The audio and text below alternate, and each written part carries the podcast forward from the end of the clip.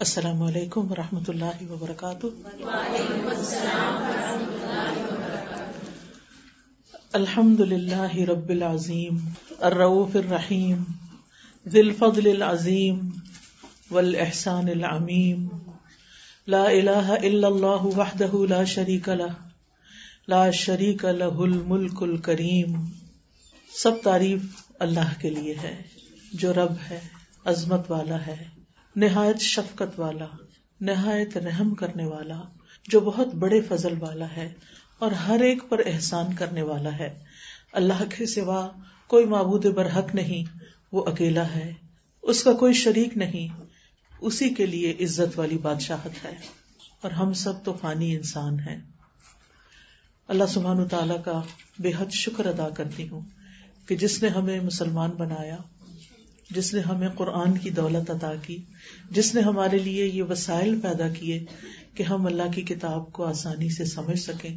جس نے ہمیں توفیق دی، جس نے ہمیں شوق دیا، جس نے ہمیں اپنے کلام سے محبت دی اور جس نے اس کلام کے ذریعے ہماری زندگیوں کو سنوار دیا، ہمارے دلوں کو بدل ڈالا۔ اللہ سبحان و تعالیٰ کی ہم سب پر اپنی رحمتیں ہوں۔ آپ سب پر بھی، ہم پر بھی، جو اس مشن کو آگے لے کر چل رہے ہیں۔ اللہ کا یہ کلام سب انسانوں کے لیے ہے۔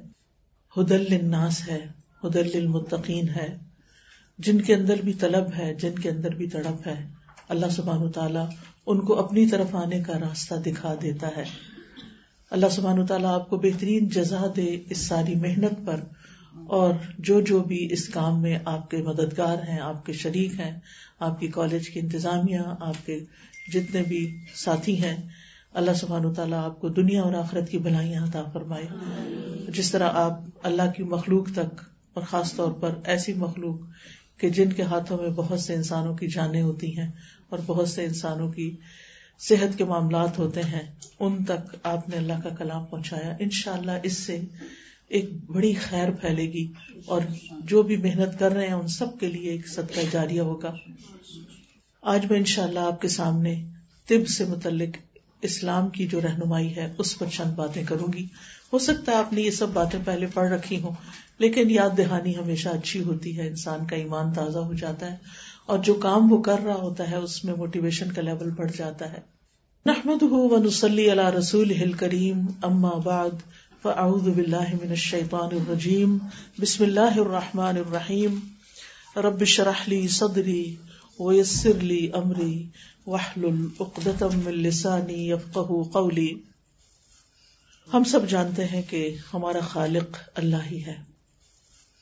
انسانی جسم جس قدر کمپلیکیٹڈ ہے اور اس کے اندر صرف ایک سیل جو سب سے چھوٹی اکائی ہے، اس اکائی پر بھی آپ سب جانتے ہیں کہ ابھی تک پوری طرح وہ انسانوں کے علم میں نہیں آیا کہ ایک سیل بھی کیسے کام کرتا ہے۔ اور پورا جسم کیسے کام کرتا ہے اور اس میں روح کیسے آ جاتی ہے اور پھر کیسے نکل جاتی ہے اور کون ہے اس کا خالق تو الحمد للہ قرآن نے یہ مسئلہ حل کر دیا کہ ہمارا خالق اللہ ہی ہے۔ انسان خود سے خود پیدا نہیں ہو سکتا۔ وہ الدی احیا کم تم یومیت کم تم یحیی کم ان انسان الکفور وہی تو ہے جس نے تمہیں زندگی دی ہے۔ وہی تمہیں پھر موت دے گا، وہی پھر تمہیں دوبارہ زندہ کرے گا۔ بے شک انسان بڑا ہی نا شکرا ہے۔ یعنی زندگی کی اس نعمت پر شکر گزار نہیں ہوتا کہ زندگی دینے والے کی مکمل طور پر اطاعت کرے اور اس کی مرضی کے مطابق یہ زندگی گزارے۔ اللہ سبحان تعالی جہاں زندگی کا ذکر کرتے ہیں، وہاں ساتھ ہی موت کا ذکر بھی کرتے ہیں۔ اور پھر دوبارہ اٹھنے کی بات بھی ہوتی ہے۔ کہ ہم ایک دن واپس دوبارہ اٹھائے جائیں گے۔ وہ دن کیسا دن ہے؟ وہ دن وہ دن ہے، یوم یقوم الناس رب العالمین، جس دن لوگ رب العالمین کے سامنے کھڑے ہوں گے۔ اس دن انہیں اپنی اس زندگی میں کیے ہوئے تمام اعمال کا حساب دینا ہوگا۔ اور ہمیں اس دنیا میں بھیج کر دیکھا بھی یہ جا رہا ہے کہ ایو کم احسن عملہ تم میں سے کون اچھے عمل کرتا ہے۔ ایک مومن کی زندگی سراسر عبادت بن جاتی ہے جب وہ دنیا کا کام کرتے ہوئے بھی طریقہ صحیح استعمال کرتا ہے اچھا کام کرتا ہے۔ عبادت صرف نماز پڑھنا ہی نہیں، عبادت صرف روزہ رکھنا ہی نہیں، صرف قرآن کی تلاوت کرنا ہی نہیں۔ عبادت دکھی انسانوں کے کام آنا بھی ہے، اگر وہ اللہ کی رضا کے لیے ہو۔ تو وہ رب جس نے ہمیں عدم سے وجود بخشا جو ہمارا خالق، مالک اور مدبر ہے، اس نے ہمیں بے مقصد پیدا نہیں کیا۔ اس نے ہمیں ایک مشن کے ساتھ اس دنیا میں بھیجا ہے، ایک مقصد کے ساتھ بھیجا ہے۔ اور وہ یہ کہ ہم اس دنیا میں رہتے ہوئے اپنی فری ول کے ساتھ، اپنی چوائس کے ساتھ اپنے رب کو پہچانے۔ عبادت کے لیے فرشتے بھی بہت ہیں۔ آسمان پر چار انگلیاں جگہ نہیں کہ جہاں کوئی نہ کوئی مقرر فرشتہ اللہ تعالی کے آگے سجدے یا رکو میں پڑا ہوا نہ ہو۔ وہ دن رات اللہ کی تسبیح کرتے ہیں اور کبھی رکتے ہی نہیں۔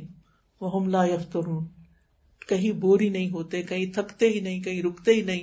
مسلسل اس کی تسبیح کر رہی ہے پوری کائنات۔ مسلسل اس کی عبادت کر رہے ہیں فرشتے اور وہ تمام مخلوقات جن کو اللہ نے عبادت کے لیے پیدا کیا۔ سب بلا چون و چرا اس کا حکم مان رہے ہیں۔ صرف ایک انسان ہے جس کو اللہ تعالیٰ نے اختیار دے کے بھیجا۔ کہ اما شاہ کے اما کپورا چاہے تو شکر گزار بنے اور چاہے تو نہ شکرا ہو۔ یہ اس کی اپنی مرضی ہے۔ چاہے تو وہ اللہ تعالیٰ کی طرف رغبت کرے اور چاہے تو وہ اس کو بلا دے۔ لیکن اس کی یہ آزادی صرف اتنے دن کے لیے ہے جب تک وہ اس دنیا میں زندہ ہے۔ جو ہی اس کی موت کا وقت آئے گا، پھر وہ اس کے سامنے سرنڈر کر دے گا۔ اس کے بعد اس کا اپنا اب کوئی اختیار نہیں رہے گا۔ پھر جو کچھ اس نے کیا ہوگا، اس کے مطابق اس کو ٹریٹ کیا جائے گا برزخ کی زندگی میں اور حشر کی زندگی میں اور اس کے بعد آگے کی ہمیشہ ہمیشہ کی زندگی میں۔ انسان دنیا میں بھی بہت سی کامیابیاں حاصل کرتا ہے، لیکن اصل کامیابی وہ ہے کہ انسان جہنم کی آگ سے بچا لیا جائے اور جنت میں داخل کر دیا جائے۔ فمن عن النار وادخل الجنت فقد فاز. وما الحیات الدنیا الا متاع الغرور. جو شخص آگ سے دور کر دیا گیا اور جنت میں داخل کر دیا گیا، تو یقیناً وہ کامیاب ہو گیا. اور جہاں تک دنیا کی زندگی کا تعلق ہے، تو وہ دھوکے کے سامان کے سوا کچھ نہیں. انسان، انسانوں سے دھوکا کھاتا ہے، انسان چیزوں سے دھوکا کھاتا ہے. انسان جن چیزوں کے اوپر بڑا بھروسہ کرتا ہے، مثلاً اپنی ذہانت ہے، اپنی عقل ہے، اپنا مال ہے وہ سب چیزیں وقت پر ساتھ چھوڑ جاتی ہیں۔ ریسنٹلی میری ملاقات ایک بہن سے ہوئی اور وہ کہنے لگی کہ میرے والد کو بھی اللہ نے بہت دے رکھا تھا، اللہ نے ہمیں بھی بہت دیا۔ لیکن کچھ واقعات ایسے گزرے کہ این اس وقت جب ہم زندگی اور موت کی کشمکش میں تھے، ہمارے مال نے ہمیں کچھ بھی فائدہ نہیں دیا۔ ہمارے پاس سب کچھ تھا، لیکن ایک ایکسیڈنٹ کے موقع پر ہمیں کوئی ٹریٹ کرنے والا نہیں تھا، کوئی ہمیں لک آفٹر کرنے والا نہیں تھا۔ سب سہولتیں تھیں۔ لیکن ایک سہولت بھی کام نہیں آئی۔ آخر ایک کمپاؤڈر نے، کیونکہ خون رک نہیں رہا تھا تو ایک کمپاؤڈر نے میرے جسم کے اوپر کپڑے سینے والی سوئی کے ساتھ، دھاگے کے ساتھ میرا جسم سیا۔ اس وقت مجھے زندگی کی حقیقت یہ پتا چلی کہ یہ ساری چیزیں ایک دھوکے کے سوا کچھ نہیں، کہ جن پہ ہم اتنا ڈپینڈ کرتے ہیں اور ہم اپنی خوشی اور کامیابی کا انحصار ان چیزوں کو سمجھتے ہیں۔ حالانکہ یہ چیزیں کام نہیں آتی جب تک اللہ کا عزن نہ ہو۔ تو بہرحال کہنے کا مطلب یہ ہے کہ ہم سب نے چونکہ واپس جانا ہے اور اپنے رب کے سامنے جا کر کھڑے ہونا ہے اور رب سے ملاقات کرنی ہے، لہٰذا ہم یہ زندگی سوچ سمجھ کے گزارے اور اس میں وہ کام کریں کہ جو رب کو خوش کر دیں۔ سورت کہف میں آتا ہے، فمن کان یرجو لقاء ربی ہی فلیامل عمل صالحن ولا یشرک بے عبادت ربی ہی احدا جو کوئی اپنے رب سے ملاقات کی امید رکھتا ہے، اسے چاہیے کہ نیک عمل کرے۔ اور اپنے رب کی عبادت میں کسی کو شریک نہ کرے۔ لہذا ہم سب اللہ کی رضا کے کاموں میں کسی اور کو شریک نہ کریں کہ اس کو خوش کرنے کے لیے کر رہے ہیں یا کسی اور سے کچھ فائدہ حاصل کرنے کے لیے کر رہے ہیں۔ تو جو لوگ بھی نیک امال کرتے ہیں، اللہ تعالیٰ کے نزدیک وہ بہترین مخلوق ہیں۔ ان الدین امن و عامل الصالحات خیر البریہ۔ بے شک جو لوگ ایمان لائے اور جنہوں نے نیک امال کیے وہ مخلوق میں سب سے بہترین لوگ ہیں۔ یعنی اللہ سبحان تعالیٰ کے پسندیدہ ترین لوگ ہیں جو اس دنیا میں رہتے ہوئے اور اس دنیا کے آزمائشوں اور فتنوں میں رہتے ہوئے بھی اپنے رب کو راضی کرنے کی کوشش میں لگے رہتے ہیں۔ اور اللہ نے ان کے اعمال کی جزا کا بھی وعدہ کر رکھا ہے۔ کہ ولدین امن عامل الصالحاتی لنکفر ان انہم سیاتہم ولنجزی انہم احسن الذی کانوا یعملون، کہ جو لوگ ایمان لائے اور انہوں نے نیک کام کیے، ہم یقیناً ان کی برائیاں ان سے دور کر دیں گے اور انہیں اس عمل کی بہترین جزا دیں گے جو وہ کیا کرتے تھے۔ یعنی مومن کے اعمال جو ہیں، وہ ضائع نہیں ہوں گے، بلکہ ان اعمال پر اس کو بہترین اجر ملے گا۔ حتیٰ کہ ایک ذرے جتنا عمل جو ہے مثلاً کچھ لکھ رہے ہیں آپ اور آپ ایک ڈاٹ بھی لگا دیتے ہیں اس سینٹینس کو کمپلیٹ کرنے کے لیے، تو اس ڈاٹ کا بھی اجر ہے۔ قرآن مجید میں آتا ہے، ان اللہ اللہ یزلم مثقال ضرورت اللہ کسی جان پہ ذرے برابر بھی ظلم نہیں کرتا۔ وہ ان تک حسنتن، اگر وہ ذرہ، وہ ڈاٹ نیکی کا ہے، تو یدائف ہا وہ اسے کئی گنا بڑھا دیتا ہے۔ وہ یو تمل دن اجرن عظیمہ اور اپنے پاس سے اجر عظیم ادا کرتا ہے۔ یعنی ایک ذرے کو پہاڑ بنا دیتا ہے، کیونکہ ذرے ذرے سے ہی مل کے پہاڑ بنا ہے۔ ایک اور حدیث میں آتا ہے کہ ایک لکما جو انسان اللہ کے راہ میں صدقہ کرتا ہے، اگر اخلاص کے ساتھ کیا ہو، اچھی چیز کا کیا ہو، ایک کھجور بھی جو اللہ کے راستے میں دیتا ہے، اللہ تعالیٰ اس کو اپنے دائیں ہاتھ سے قبول کرتا ہے اور پھر اس کو بڑھاتا ہے، حتیٰ کہ وہ لکما عہد پہاڑ کے برابر ہو جاتا ہے اجر و ثواب میں۔ یعنی اللہ سبحان تعالیٰ کے خزانے بہت وسیع ہیں۔ وہ صرف یہ دیکھ رہا ہے کہ کون خوشی سے، کون اپنی دل کی مرضی سے، اور کون اپنے نفس کی خواہشات کو کنٹرول کر کے زمانے کا پریشر برداشت کرتے ہوئے صرف اس کی بات مانتا ہے، صرف اس کا بن کے رہتا ہے۔ اور جو اس کے بن جائے تو پھر اللہ سبحانہ تعالیٰ ان کی غلطیوں کو معاف بھی کر دیں گے اور ان کو اجر عظیم بھی عطا کریں گے۔ وَمَن قَدْ أَمِلَ الصَّالِحَاتِ فَأُولَئِكَ لَهُمُ الدَّرَجَاتُ الْعُلَى.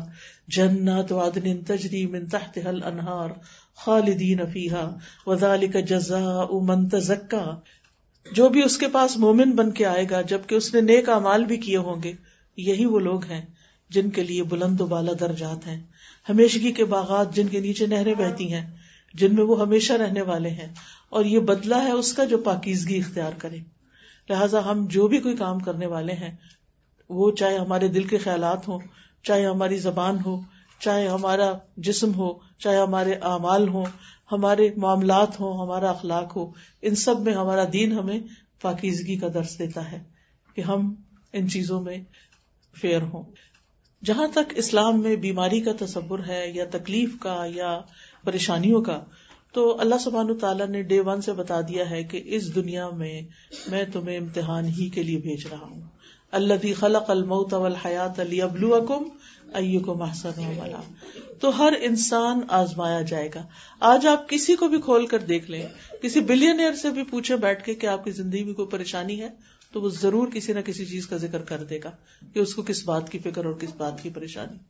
یعنی یہ زندگی اور یہ دنیا آزمائشوں، مشکلات، تکلیفوں سے خالی نہیں ہے۔ اور ہم دیکھتے ہیں کہ اللہ تعالیٰ نے صرف عام لوگوں کو نہیں امبیا کو بھی آزمایا ہے۔ اگر امبیا کی آپ ہسٹری پڑھیں، قرآن مجید کا مطالعہ کریں، تو آپ کو پتہ چلے گا کہ آدم علیہ السلام کا ٹیسٹ ہوا تھا جنت۔ نو علیہ السلام ساڑھے نو سو سال اس قوم کے ذریعے آزمائے گئے۔ ابراہیم علیہ السلام کی آزمائش کتنی سخت ہوئی۔ اسماعیل علیہ السلام، پھر اس کے بعد یعقوب علیہ السلام اپنے بیٹے کی وجہ سے، سورت یوسف، آپ دیکھیں کتنی لمبی آزمائش سے گزرے۔ خود یوسف علیہ السلام کس کس آزمائش سے گزرے؟ ایوب علیہ السلام کس آزمائش سے گزرے؟ اور اس موقع پر آپ کی مناسبت سے ایوب علیہ السلام کا ہی ذکر کروں گی کہ کس طرح انہیں مسلسل بیماری رہی کہ اٹھارہ سال اس بیماری میں مبتلا رہے۔ اس سے پہلے ان کے پاس مال بھی بہت تھا، اولاد بھی تھی نبوت بھی تھی، دین، دنیا دونوں چیزیں، سب کچھ تھا ساتھ ساتھ۔ لیکن کسی نے ایسی اعتراض کر دیا، آپ کے پاس سب کچھ ہے، آپ عبادت نہیں کریں گے تو کیا کریں گے؟ تو پھر اللہ تعالیٰ نے ان کو آزما لیا۔ مال اولاد بھی ختم ہو گیا۔ سب لوگ ساتھ چھوڑ گئے، کیونکہ اسکن ڈیزیز تھی، بیماری ایسی تھی کنٹیجیس تھی۔ آپ کو پتا ہی ہے کہ ایسے انسان کو دیکھنا بھی ہمت کا کام ہوتا ہے۔ تو سبھی ساتھ چھوڑ گئے۔ اللہ سبحان و تعالیٰ ان کے بارے میں فرماتے ہیں وط کو ربدنا ایوب ازنادا رب انی مسنی شیتان بنسبن و اداب ہمارے بندے ایوب کا ذکر کیجیے جب اس نے اپنے رب کو پکارا کہ شیطان نے مجھے بہت دکھ اور تکلیف پہنچائی ہے۔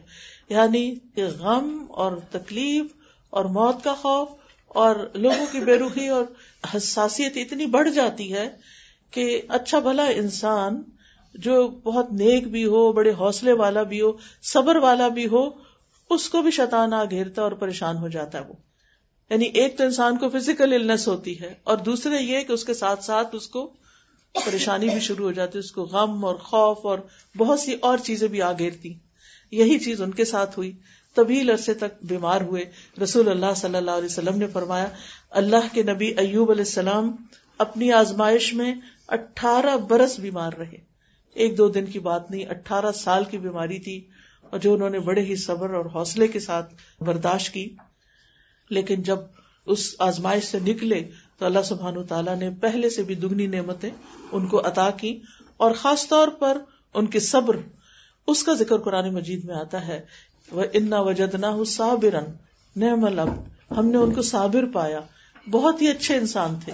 اور جس کے بارے میں اللہ سبحان تعالیٰ ہمیشہ کے لیے قرآن میں لکھ دے اس میں بتا دے کہ وہ صابر تھے اور وہ بہت اچھے انسان تھے، تو آپ خود سوچیں کہ ان کی خوش قسمتی کا کیا ٹھکانا بہرحال امبیا اللہ کے پیارے ہوتے ہیں اور ان کو دگنی آزمائش آتی ہے یا اس سے بھی زیادہ آتی ہے۔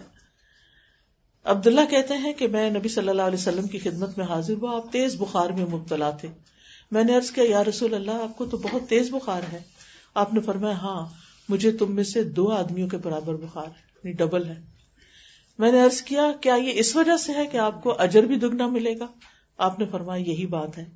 اسی طرح جس مسلمان کو کانٹا چبنے کی یا اس سے زیادہ کوئی تکلیف پہنچتی ہے، تو اللہ تعالیٰ اس کے ذریعے اس کے گناہوں کو اس طرح دور کر دیتا ہے جس طرح درخت سے پتے جھڑتے ہیں۔ خشک درخت سے پتے جھڑتے اس طرح، صرف، اب آپ دیکھیں کہ ایک پرک اب کتنے لوگ ایسے ہیں کہ جن کو ڈائبٹیز کی وجہ سے دن میں ایک نہیں، دو نہیں، کئی کئی انجیکشن لگتے ہیں، جسم جو ہے وہ بھر جاتا ہے یعنی کہ پرک سے۔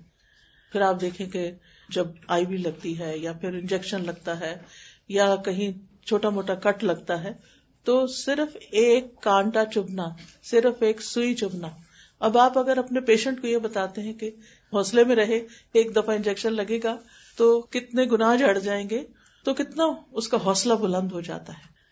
پھر اسی طرح اللہ سبحان تعالیٰ نے بیماری کو پیدا بھی کیا اور اس کا علاج بھی پیدا کیا ہے۔ یہ ہم سب کو اچھی طرح یقین ہونا چاہیے کہ کوئی بیماری لا علاج نہیں ہے۔ اکثر ایسے ہوتا ہے، کہہ دیتے ہیں ڈاکٹر نے لا علاج قرار دے دیا، لیکن پھر بھی کوئی نہ کوئی صورت نکل سکتی ہے۔ اس لیے کسی کو مایوس نہیں ہونا چاہیے۔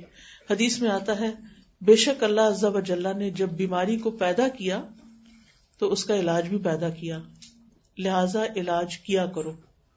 یعنی بیماروں کو انکریج کرنا چاہیے کہ وہ علاج کروائیں، نہ کہ وہ مایوس ہوں کہ اب علاج نہیں ہو سکتا، چھٹی کریں۔ تو اس کے بارے میں ایک اور حدیث بھی آتی ہے۔ اسامہ بن شریک کہتے ہیں، میں نبی صلی اللہ علیہ وسلم کی خدمت میں پہنچا۔ آپ کے صحابہ ایسے بیٹھے ہوئے تھے، گویا ان کے سروں پہ پرندے ہوں۔ یعنی بہت ادب اور سکون سے سن رہے تھے آپ کو۔ میں نے سلام کیا اور بیٹھ گیا۔ ادھر ادھر سے بدبی لوگ آئے یعنی دیہاتی لوگ آ گئے۔ انہوں نے پوچھا اللہ کے رسول، کیا ہم علاج کر لیا کریں؟ آپ نے فرمایا، دوا استعمال کیا کرو۔ بلا شبہ اللہ جل نے کوئی بیماری پیدا نہیں کی، مگر اس کی دوا پیدا کی ہے۔ سوائے ایک بیماری کے، اور وہ بڑھاپا ہے۔ بڑھاپا جب آ جاتا ہے، اور بڑھاپے کی کمزوریاں لاحق ہو جاتی ہیں، تو آپ جتنا کچھ کر لیں، پھر ایک سرٹن ٹائم آتا ہے کہ آپ کچھ بھی نہیں کر سکتے۔ پرولونگ کر سکتے ہیں آپ اس کو، لیکن ختم نہیں کر سکتے۔ لہذا مسلمان ڈاکٹرس کو خاص طور پر ریسرچ میں بھی ضرور جانا چاہیے۔ اپنے اسٹوڈینٹس کو بھی آپ اس معاملے میں انکریج کریں کہ مختلف ایسی بیماریاں کہ جن کا ابھی تک کوئی خاطر خواہ علاج دریافت نہیں ہوا اور لوگ بہت تکلیف اٹھاتے ہیں، اگر وہ ایسی چیزیں سامنے لے آتے ہیں جس سے انسانیت کا بھلا ہوتا ہے تو جتنے لوگوں کے دکھ دور کریں گے، جتنے لوگ اس سے فائدہ اٹھائیں گے ان کے لیے صدقہ جاریہ ہوگا اور ان کے لیے قیامت کے دن کی اور دنیا کی بھی تکلیفوں سے نجات کا ذریعہ ہوگا۔ ایک اور چیز جو بیماری کے بارے میں ہمارا دین ہمیں بتاتا ہے وہ یہ ہے کہ بیماری کو برا بھلا نہ کہا جائے۔ جابر بن عبداللہ کہتے ہیں کہ رسول اللہ صلی اللہ علیہ وسلم ام صاحب کے ہاں تشریف لائے اور آپ نے فرمایا، اے ام صاحب، تمہیں کیا ہوا کہ تم کانپ رہی ہو؟ اس نے ارض کیا، بخار ہے، اللہ اس میں برکت نہ کرے۔ آپ نے فرمایا بخار کو برا بھلا نہ کہو۔ کیونکہ بخار بنی آدم کے گناہوں کو اس طرح دور کرتا ہے، جس طرح بھٹی لوہے کے میل کچیل کو صاف کر دیتی ہے۔ لہذا کسی بیماری کو برا نہ کہیں، کیونکہ وہ انسان کو صاف کرنے کے لیے آئی ہے۔ بعض اوقات آپ تو مجھ سے بہتر جانتے ہیں کہ ایک بیماری بذات خود بیماری نہیں ہوتی، وہ کسی اور بیماری کا پتہ دیتی ہے اور اس کا جا علاج ہوتا ہے۔ مثلا آپ سر درد ہے تو ضروری نہیں کہ سر درد صرف لوکل چیز ہو وہ کسی اور جسم کے حصے کی تکلیف کو ٹریگر کر رہا ہوتا ہے یا بخار جو ہے وہ بذات خود بخار نہیں، وہ کسی انفیکشن کا پتہ دے رہا ہوتا ہے یا کوئی اور ریزن ہو سکتی ہے۔ تو اس طرح کوئی ایک چھوٹی بیماری سامنے آتی ہے تو اس کی انویسٹیگیشن ہوتے ہوتے کسی بڑی بیماری کو انسان جا پکڑتا ہے اور اس کا علاج ہو جاتا ہے اور اجر و ثواب تو اپنی جگہ ہے ہی۔ نبی صلی اللہ علیہ وسلم نے فرمایا، مسلمان پر کوئی مصیبت، بیماری، رنج و غم، تکلیف یا پریشانی ایسی نہیں آتی۔ یہاں تک کہ اگر کانٹا بھی اسے چھپتا ہے، تو اس کے بدلے اللہ تعالیٰ اس کے گناہ دور کر دیتا ہے۔ اسی طرح آپ سے پوچھا گیا، ہمیں جو بیماریاں لگتی ہیں، نبی صلی اللہ علیہ وسلم سے پوچھا گیا کہ بتائیے کہ ان پر ہمارے لیے کیا ہے یعنی کیا اجر ہے؟ آپ نے فرمایا، یہ بیماریاں گناہوں کا کفارہ بن جاتی ہیں۔ تو انہوں نے کہا کہ اگر چھوٹی سی بیماری ہو، آپ نے فرمایا، اگرچہ کانٹا ہی کیوں نہ چپ جائے، یا اس سے بھی کم۔ تو اس سے بھی کفارا ہوتا ہے۔ یہ سن کر ابئی اپنے کاب نے اپنے لیے دعا کی کہ موت تک کبھی بخار ان سے جدا نہ ہو۔ اپنی اپنی بات ہے۔ لیکن ساتھ کیا کہا کہ بخار ایسا ہو کہ جس سے حج اور عمرہ، جہاد فی سبیل اللہ، فرض نماز با جماعت میں رکاوٹ نہ ہو۔ یعنی میرے اعمال نہ رکے چنانچہ اس دن کے بعد جب کوئی انہیں ہاتھ لگاتا تو ان کا جسم تپ رہا ہوتا تھا۔ حتیٰ کہ ان کا انتقال ہو گیا لیکن ان کے باقی کام ہوتے رہے۔ یعنی انہیں جب یہ پتا چلا کہ اتنا بڑا اجر و ثواب ہے، تو اس لیے انسان کو بیماری مانگنی تو نہیں چاہیے آفیت ہی اچھی ہے، کیونکہ بعض چیزیں انسان مانگ لیتا اور پھر نبھا نہیں سکتا۔ لیکن یہ ہے کہ اگر انسان ایسی کوئی چیز اس کی زندگی میں آ جاتی ہے، کوئی بیماری ایسی ہے یعنی علاج تو ہے لیکن دریافتی نہیں ہوا، تو وہ مایوس نہ ہو بلکہ اس کو خوش اسلوبی سے نبھائے۔ بیمار شخص جو ہے، اپنی بیماری میں اگر کچھ عمل نہیں کر سکتا جو وہ صحت کی حالت میں کرتا تھا، تو اس کے وہ اعمال بغیر کیے بھی لکھے جاتے ہیں اس کے لیے۔ اقبا بن عامر کہتے ہیں، نبی صلی اللہ علیہ وسلم نے فرمایا، دن بھر کا کوئی عمل ایسا نہیں جس پر مہر نہ لگائی جاتی ہو۔ ہر چیز سرٹیفائڈ ہے کہ ہاں ٹھیک ہے، یہ عمل ہو گیا، یہ عمل ہو گیا، نماز ہو گئی، باقی اچھے اچھے کام ہو گئے۔ چنانچہ جب کوئی بیمار ہوتا ہے، تو فرشتے عرض کرتے ہیں، اے ہمارے رب تو نے فلاں بندے کو روک دیا ہے۔ رب فرماتا ہے کہ اس کے تندرست ہونے تک جیسے وہ امال کرتا ہے، ان کی مہر لگاتے جاؤ۔ یعنی جو جو صحت میں کر رہا تھا، اس اس وقت اس اس کام کی مہر لگاتے جاؤ۔ یہاں تک کہ ٹھیک ہو جائے یا فوت ہو جائے، اجر برابر کا لکھا جائے گا۔ بعض مریض ہوتے ہیں، بڑے اچھے ہوتے ہیں، اچھے اچھے کام کر رہے تھے۔ اچانک بیماری آتی ہے کتنا کتنا آئی سی یو میں یا قومے میں چلے جاتے ہیں۔ اب وہ ان کو تو کوئی ہوش ہی نہیں ہے۔ لیکن ہر روز ان کے وہ نیک کام جو صحت کی حالت میں وہ کرتے تھے، وہ سارے کے سارے ان کا اجر لکھا جاتا۔ اچھا ہم لوگ جو اوپر والے ہوتے ہیں، وہ بازو کا تنگا آ جاتے ہیں کہ اللہ اس کو اٹھا لے یا اس پہ رحم کر، اس کو صحت دے۔ یہ بہت لمبا ہو گیا۔ ہمیں اپنے لیے بوجھ لگتا ہے یا لواحقین کے لیے ایک پریشانی کا باعث ہوتا ہے، لیکن جو شخص اس تکلیف میں موجود ہوتا ہے، اس کے بارے میں بدگمانی نہ کرے کہ یہ ضرور اپنی کسی گناہ میں پکڑا گیا۔ نہیں اللہ ہی جانتا ہے کہ اللہ تعالیٰ نے اس کے کتنے درجات بلند کرنے اور اس کا کیا مقام لکھا ہوا ہے۔ اور اس کو اگر یہ تکلیف آ گئی ہے اور ایک ایک دن، کیونکہ بعض اوقات ہمیں حکمت نظر نہیں آتی نا کہ اتنا بوڑھا شخص ہے اور کچھ کرنے کے قابل نہیں، حتیٰ کہ اس کو کچھ ہوش بھی نہیں۔ مجھے یاد ہے کہ میری نانی جو تھی، ایک بڑی نانی، وہ اتنی بوڑھی ہو گئی تھی کہ ان کو نہ سنائی دیتا تھا، نہ دکھائی دیتا تھا۔ بس ایک گٹھڑی کی طرح ایک جگہ پر یعنی کہ وہ ہوتی تھی جب ہم جاتے تھے، بس ان کو ایک چارپائی پہ بیٹھا دیکھتے تھے۔ یعنی اس سے پہلے وہ اچھی بلی تھی، چلتی پھرتی تھی، کھاتی پیتی، ہنستی، بولتی، سب کچھ۔ لیکن آہستہ آہستہ آہستہ آہستہ آہستہ بالکل بیڈ ریڈن ہو گئی۔ تو اس وقت انسان سوچتا ہے کہ ان کے جینے کا کیا فائدہ؟ ہمیں دعا کرنی چاہیے کہ اللہ تعالیٰ ہمیں ایسے بڑھاپے سے بچائے کہ ہم دوسروں پہ بوجھ بنے اس کی باقاعدہ دعا ہے۔ لیکن اللہ تعالیٰ کی حکمت ہوتی ہے، کسی کسی پر ایسی آزمائش آ جاتی ہے۔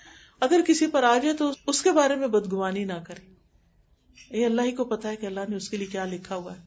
تو وہ جوانی میں، صحت میں جو نمازیں پڑھتے تھے، جو کام کرتے اسی طرح الزائمر ہے۔ آہستہ آہستہ ہر چیز کو بلا دیتے ہیں، اپنا نام بھول جاتے ہیں، کھانا بھول جاتے ہیں۔ ہر چیز بھول، کچھ پتہ ہی نہیں ہے۔ دنیا میں کیا ہو رہا ہے، کیا نہیں ہو رہا۔ لیکن اجر سارا لکھا جا رہا ہے۔ جو وہ نیکی کے کام، صحت کی حالت میں کرتے تھے۔ تو اس لیے انسان کو اپنی زندگی، اپنی صحت، اپنی جوانی سے فائدہ اٹھانا چاہیے اور صحت کی حالت میں اچھے اچھے کام کرتے چلے جانا چاہیے تاکہ یہ ہمارے لیے سرمایہ ہو۔ اللہ نہ کرے کہ کبھی بیمار ہو یا یہ کام کسی وجہ سے ہم سے چھٹ جائے۔ نبی صلی اللہ علیہ وسلم نے فرمایا، جب کوئی بندہ بیمار ہوتا ہے یا سفر میں جاتا ہے، تو اس کے وہ تمام کام لکھ دیے جاتے ہیں جو وہ حالت قیام اور زمانے تندرستی میں کیا کرتا تھا۔ بعض بیماریوں میں فوت ہونے والا شہید کا ثواب پاتا ہے۔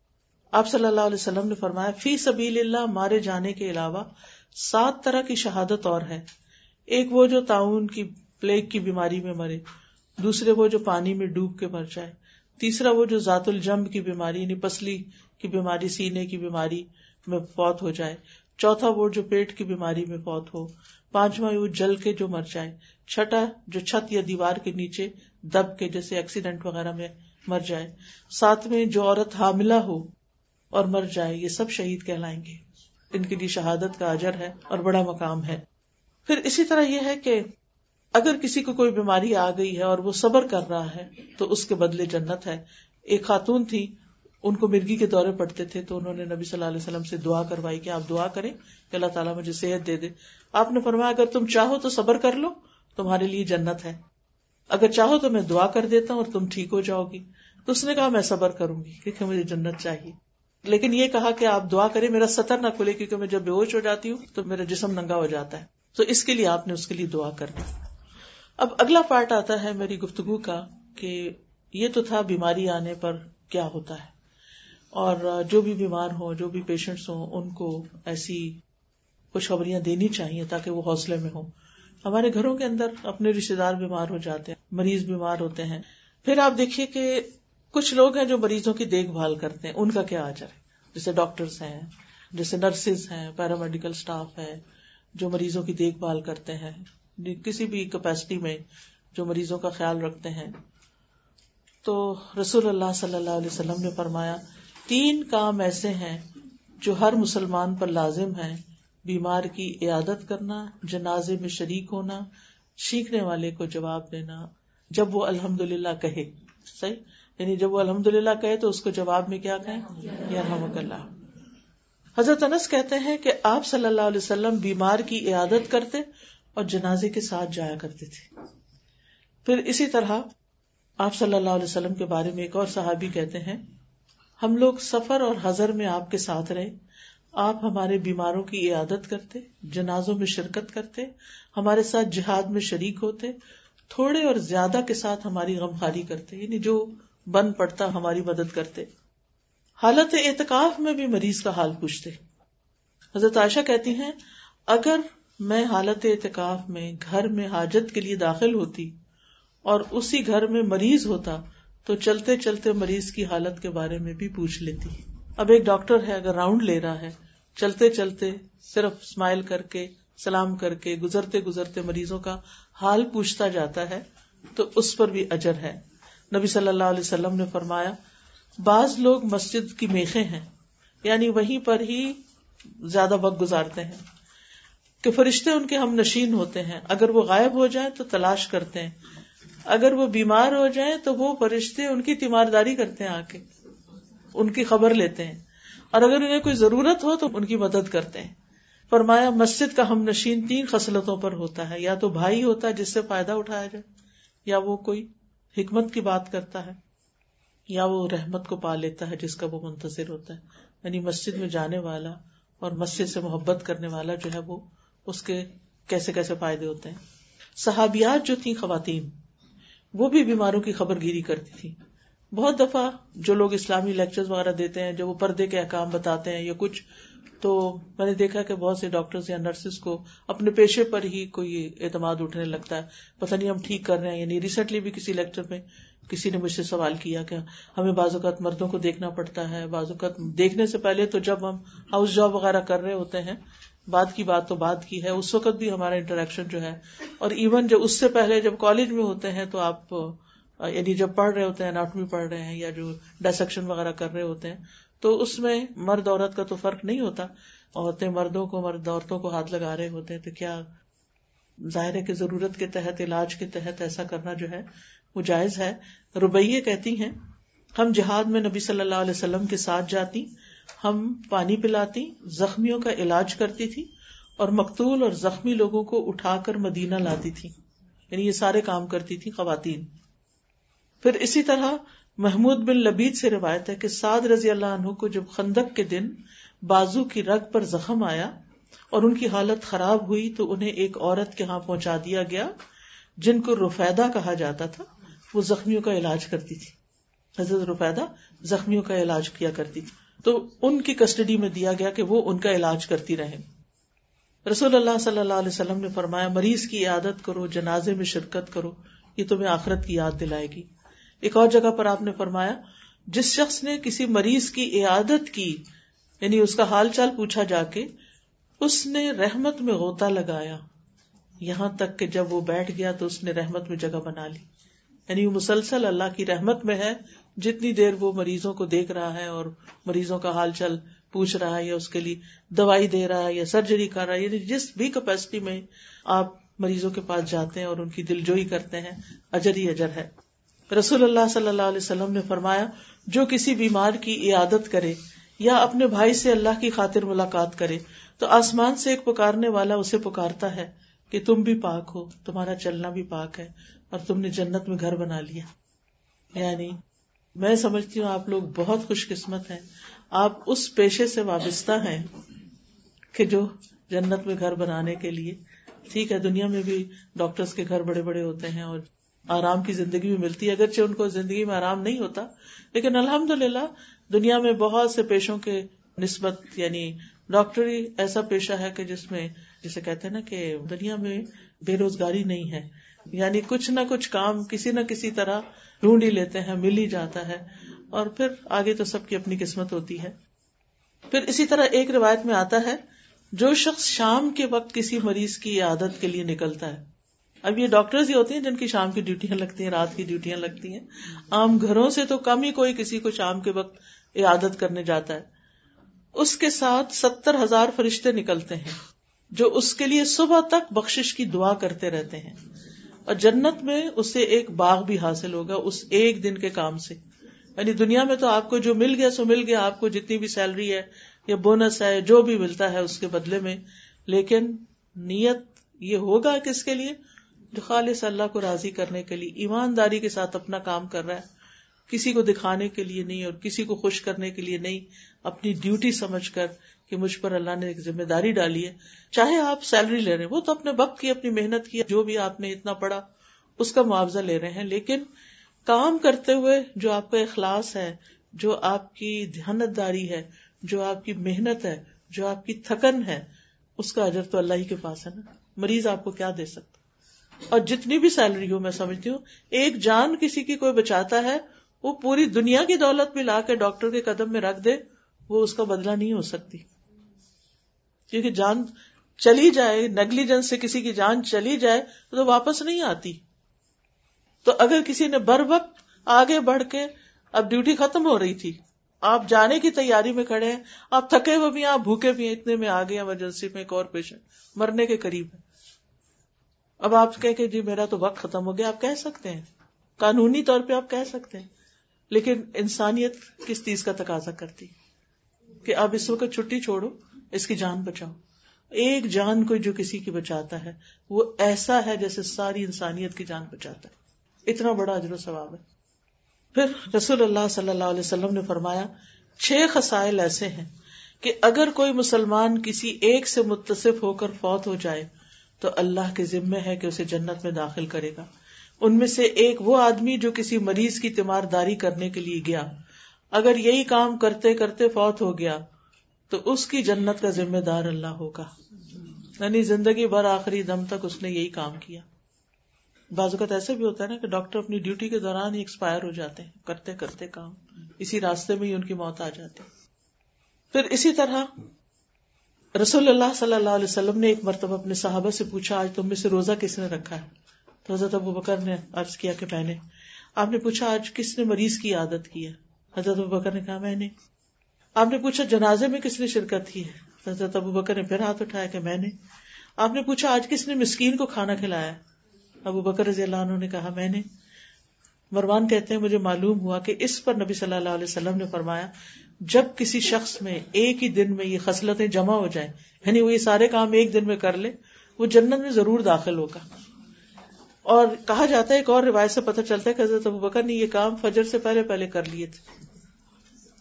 تو کچھ لوگ ایسے ہوتے ہیں کہ جو نیکی کا کوئی کام سامنے آئے تو پھر تھک کے بیٹھ نہیں جاتے، اٹھ کے فوراً چل پڑتے، چلے میں کر لیتا ہوں، چلے میں کر لیتا ہوں۔ ٹھیک ہے، کئی مجبوریاں بھی ہوتی ہیں، لیکن کچھ لوگ الحمد للہ جن کی نیت ہوتی ہے نا جذبہ ہوتا ہے، ان کو کام نظر بھی آ جاتے ہیں اور اللہ انہیں توفیق بھی دے دیتا اور وہ کر بھی گزرتے ہیں۔ اور دوسروں کو فائدہ پہنچانے والے لوگ اللہ کے بڑے پیارے ہوتے ہیں۔ ہم ولی اللہ ڈھونڈتے ہیں مسجدوں میں، ہم ولی اللہ ڈھونڈتے ہیں کسی اور درگاہوں میں ادھر ادھر۔ اللہ کے بندوں کی خدمت کرنے والے بھی کئی ولی اللہ ہوتے ہیں، جو چھپے ہوئے ہوتے ہیں، جن کا کسی کو پتا نہیں ہوتا کہ کتنے خلوص اور کتنے پیار اور کتنی محبت اور کتنی محنت کے ساتھ یہ دکھی لوگوں کی مدد کر رہے ہیں اور خدمت کر رہے ہیں۔ ایک آدمی نبی صلی اللہ علیہ وسلم کے پاس آیا اور کہنے لگا اللہ کے رسول، کون سے لوگ اللہ کو زیادہ محبوب ہیں اور کون سے اعمال اللہ کو زیادہ پسند ہیں؟ آپ نے فرمایا، وہ لوگ اللہ کو زیادہ محبوب ہیں جو دوسرے لوگوں کے لیے سب سے زیادہ فائدے کے ہوں، جو دوسروں کو سب سے زیادہ فائدہ پہنچائے۔ اللہ سبحان تعالیٰ کے نزدیک پسندیدہ اعمال یہ ہیں کسی مسلمان کو خوش کرنا۔ آپ دیکھیں کہ کوئی پین میں آیا ہے، آپ نے دوا دی، وہ پین لیس ہو کے جا رہا ہے۔ کتنا خوش ہوگا۔ ہر ایک سے ذکر کرے گا کہ میں نے فلاں ڈاکٹر کے پاس علاج کرایا تھا اور میری بیماری جاتی رہی۔ اللہ کے عزن سے۔ پھر فرمایا، یا کسی سے تکلیف دور کرنا، یا اس کا قرضہ ادا کر دینا، یا اس سے بھوک کو دور کرنا۔ جو اپنے بھائی کے ساتھ اس کی ضرورت پوری کرنے کے لیے چلا، یہاں تک کہ اسے پورا کر دیا۔ اللہ تعالیٰ اس کو اس دن ثابت قدم رکھے گا جس دن قدم ڈگمگا جائیں گے۔ دوسروں کی خدمت کرنا ہمارے نبی صلی اللہ علیہ وسلم کی سنت ہے۔ آپ کمزور مسلمانوں کے پاس خود جاتے، ان سے ملاقات کرتے، ان کے بیماروں کو دیکھتے، ان کے جنازوں میں حاضر ہوتے۔ لوگوں کی مدد کرنا نفلی عبادت سے زیادہ افضل ہے۔ نبی صلی اللہ علیہ وسلم نے فرمایا، مومن کو خوش کرنا، اس کا قرض ادا کرنا، اس کی ضرورت پوری کرنا اس سے کسی مصیبت کو دور کرنا افضل اعمال میں سے ہے۔ آپ نے فرمایا، جس آدمی نے کسی مومن سے دنیا میں مصیبتوں میں سے کسی مصیبت کو دور کیا یعنی دنیا کی مصیبتوں میں سے، اللہ تعالیٰ قیامت کے دن کی مصیبتوں میں سے اس کی کوئی مصیبت دور کر دے گا۔ جس نے کسی تنگ دست پر آسانی کی، اللہ تعالیٰ اس پر دنیا میں اور آخرت میں آسانی فرمائے گا۔ جس نے کسی مسلمان کی پردہ پوشی کی، اللہ دنیا اور آخرت میں اس کی پردہ پوشی کرے گا۔ لوگ اپنے جتنے راز ڈاکٹر کو بتاتے ہیں، شاید ہی کسی کو بتاتے ہیں لہٰذا ان کے اوپر ایک فرض بنتا ہے کہ وہ ان کی پرائیویسی کا خیال رکھے اور ان کے ایپ چھپائے رکھے رسول اللہ صلی اللہ علیہ وسلم نے فرمایا، اللہ تعالیٰ تب تک اس بندے کی مدد میں ہوتے ہیں جب تک وہ بندہ اپنے بھائی کی مدد میں لگا ہوا ہوتا ہے۔ اب یہ ہے کہ جو بھی کام ہو، اس میں پہلی شرط یہ ہے کہ ہر کام اللہ کی رضا کے لیے کرنا ہے۔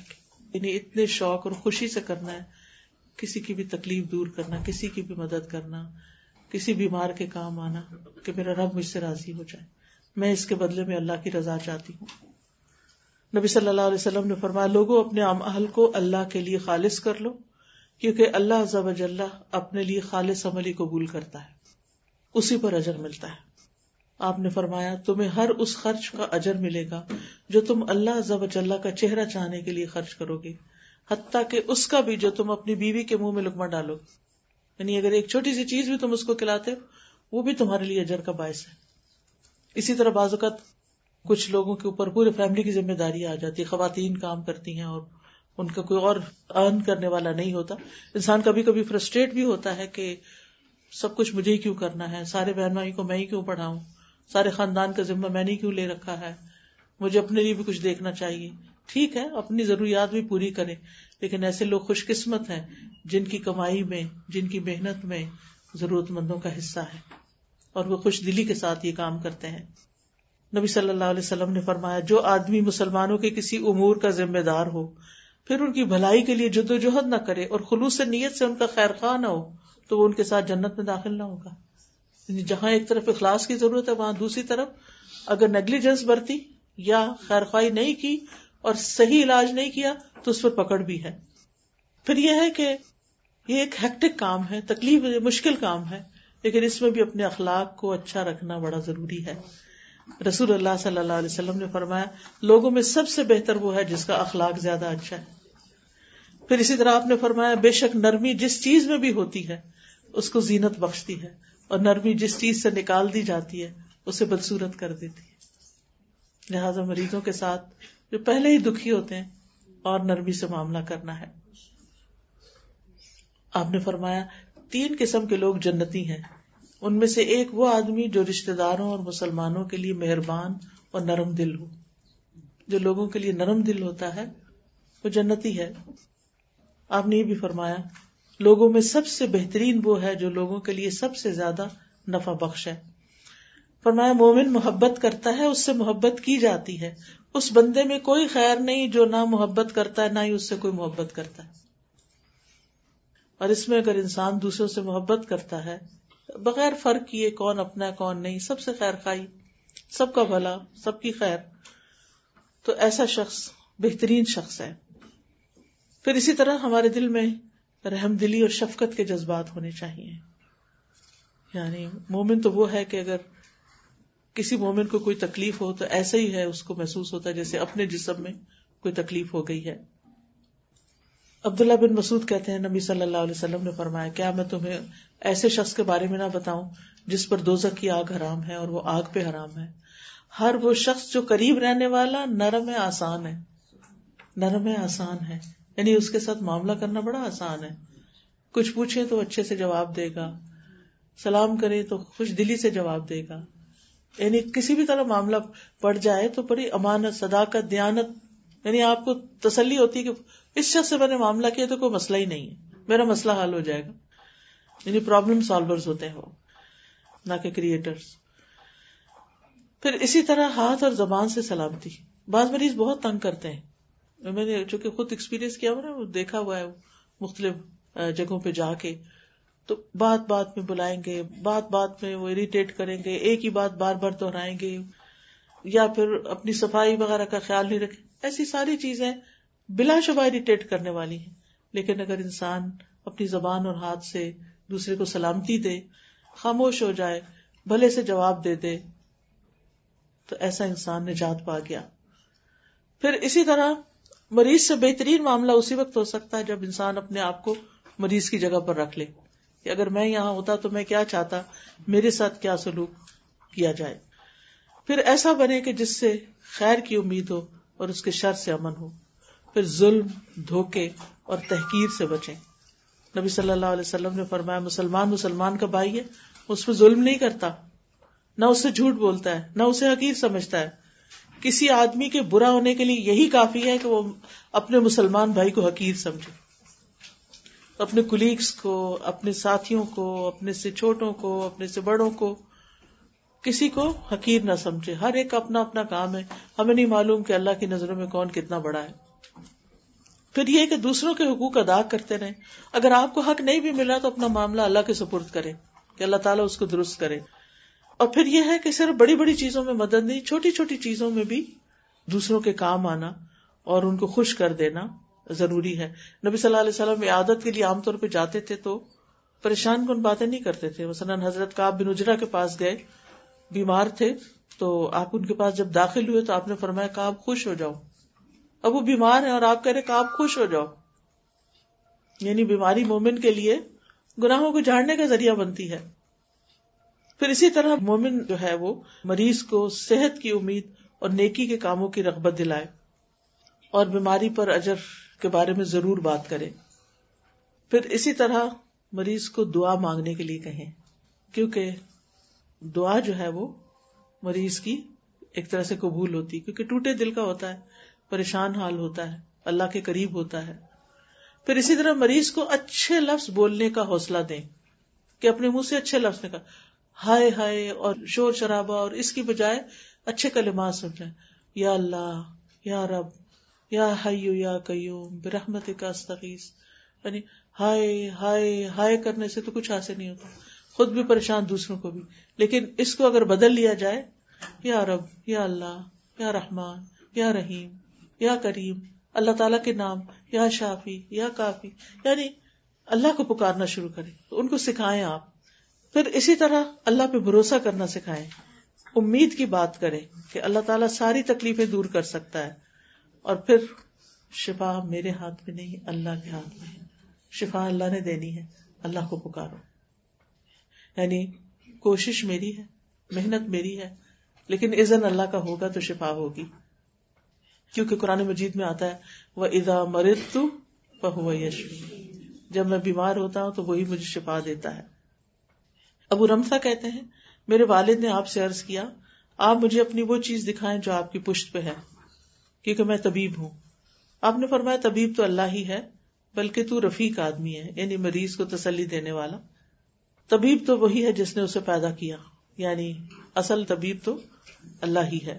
اللہ سے مریض کی شفا کا سوال بھی کرنا چاہیے یعنی اپنے مریضوں کے لیے دعا بھی کرنی چاہیے۔ اور دعا کر کے مریض کو چھونا چاہیے اور کام شروع کرنا چاہیے اور تسلی دینی چاہیے، تاکہ وہ ہمت میں آئے جتنا بھی ان کے اندر پازیٹیو انرجی آئے گی تو اتنا ہی ریکوری جلدی ان شاء اللہ ہوگی۔ نبی صلی اللہ علیہ وسلم حضرت سعد کی عادت کے لیے گئے تو آپ نے فرمایا اللہ مشفی اللہ مشفی اللہ اس کو شفا دے، اللہ اس کو شفا دے، اللہ اس کو شفا دے۔ تین دفعہ تین دفعہ آپ نے شفا کی دعا مانگی۔ پھر اسی طرح جب آپ کسی کے پاس جاتے تو دعا کرتے ادب البرب بناس وشفی انت شافی لا شفا اللہ شفا عشف شفا ان لا یغادر سقما۔ اور نبی صلی اللہ علیہ وسلم، کسی کو درد ہوتی اور تکلیف ہوتی، تو دعا سے کہتے کہ درد والی جگہ پہ ہاتھ رکھو، تین دفعہ بسم اللہ پڑھو، اور پھر اعوذ باللہ و قدرتی ہی من شر ما اجید و احاذر۔ پھر اسی طرح یہ کہ قرآن سے علاج کریں یعنی کہ جیسے کچھ ہاسپٹل میں سورت الرحمان وغیرہ لگوائی جاتی ہے۔ اور پھر رسول اللہ صلی اللہ علیہ وسلم نے فرمایا اپنے مریضوں کا علاج صدقے کے ذریعے کیا کروں؟ یعنی اس کا کیا مطلب ہے کہ صدقہ یعنی صدقہ جو ہے وہ بیماریوں کو دور کر دیتا ہے۔ اور اس کے ساتھ ہی میری بات آج کی مکمل ہوئی۔ میں ایک دو کتابیں آپ کو انٹروڈیوس کرانا چاہتی ہوں۔ یہ کتاب ہے مریض کے احکام۔ اور اس کو لکھنے کے پیچھے مقصد یہ تھا کہ بعض اوقات مریض ایسے ہوتے ہیں کہ ان کو نہیں پتا ہوتا کہ تہارت کیسے کریں۔ اگر وہ نہا نہیں سکتے یا غسل نہیں کر سکتے تو تیمم کیسے کریں؟ نماز کیسے پڑھے لیٹ کے پڑھے یا اگر کپڑے ناپاک ہیں تو چینج نہیں کوئی کر سکتا یا بیماری ایسی ہے تو وہ کیسے کریں؟ پھر روزہ کس پہ فرض ہے، کس پہ نہیں۔ پھر اسی طرح ہر جمرے پر گیا اور پیریڈ وغیرہ شروع ہو گئے تو کیا کریں؟ اور اسی طرح کچھ اور چیزیں ہیں۔ تو میں سمجھتی ہوں کہ یہ کتاب مریضوں کے لیے اور خود ڈاکٹرس کے لیے بھی بہت اچھی ہے۔